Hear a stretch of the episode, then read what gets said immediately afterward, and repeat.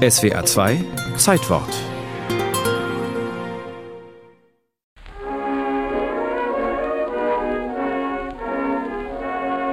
An meine Völker.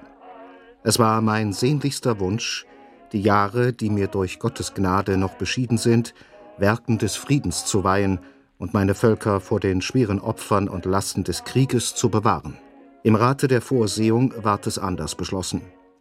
Die Umtriebe eines hasserfüllten Gegners zwingen mich, nach langen Jahren des Friedens zum Schwerte zu greifen. So beginnt das Manifest, in dem Franz Josef, Kaiser von Österreich-Ungarn, dem Königreich Serbien den Krieg erklärte. Er unterschrieb es am Morgen des 28. Juli 1914 in seiner Villa in Bad Ischl. Exakt einen Monat zuvor hatte ein serbischer Attentäter den österreichischen Thronfolger Franz Ferdinand ermordet.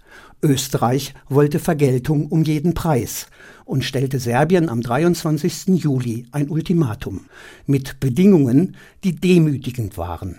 Unter anderem sollten nämlich Vertreter Österreichs die serbischen Ermittlungen gegen die Attentäter von Sarajevo überwachen.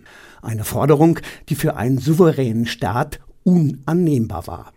Aber Österreich kannte nur die Alternative, entweder unser Prestige wird wiederhergestellt oder es gibt Krieg. Serbien ging mit seiner Antwort an die Grenzen der Selbstverleugnung, auch auf Drängen von Frankreich, Großbritannien und Italien. Der wichtigste Verbündete Österreichs, der deutsche Kaiser Wilhelm II., hatte zuvor Wien ermuntert, ein möglichst hartes Ultimatum zu stellen. Gerade aus seinem Sommerurlaub zurückgekehrt, war Wilhelm erstaunt über das serbische Entgegenkommen.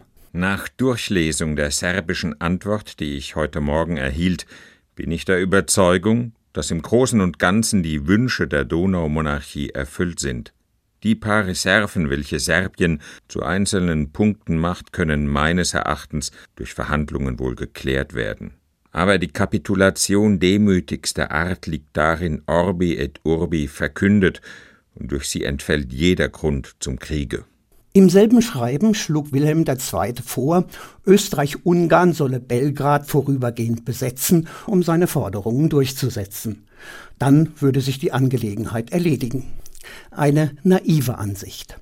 Es waren auch nicht die obersten Repräsentanten der beiden Mächte, die beiden Kaiser, die den weiteren Verlauf mitbestimmten, sondern die Politiker und vor allem Militärstrategen an der Spitze der beiden Mittelmächte. Reichskanzler Bethmann Hollweg etwa und sein österreichischer Kollege Berchtold wollten den Konflikt lokalisieren, auf eine regionale Auseinandersetzung begrenzen. Sie kalkulierten aber mit ein, dass Russland dann seine Interessen auf dem Balkan gefährdet sah. Auch Russlands Verbündeter Frankreich sah diesen Kompromiss nicht. In einer Unterredung des deutschen Botschafters in Paris gab sich der stellvertretende Außenminister Frankreichs, Bienvenu Martin, skeptisch. Ein maßvolles Verhalten Österreich-Ungarns sei die Vorbedingung für eine erfolgreiche Vermittlungsaktion. Das beste Mittel zur Vermeidung eines allgemeinen Krieges sei die Vermeidung eines lokalen. So fasst ein Telegramm des Botschafters an den Reichskanzler die Haltung Bienvenue Martins zusammen.